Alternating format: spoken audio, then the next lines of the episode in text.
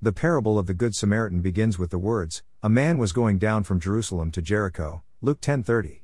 There were others who were also traveling on the road to Jericho. A. The robbers. B. The priest and the Levite. C. The Good Samaritan.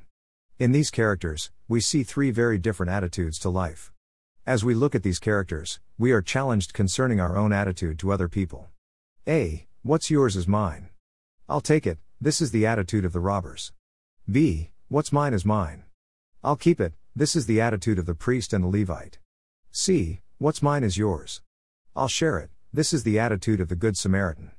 Behind these characters, there is Jesus, the storyteller. He is our Savior. He is our Lord. Here, we must imagine ourselves in the position of the man who was robbed and beaten up. We are helpless. Our situation is hopeless. We need someone who will help us. We need someone who will give us hope. We need someone who will have compassion on us. We need someone who will come to us with the love which will lift us up and give us a new beginning. We need Jesus.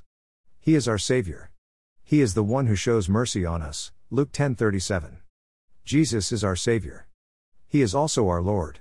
He ends his story of the good Samaritan with these words, "Go and do likewise." Luke 10:37.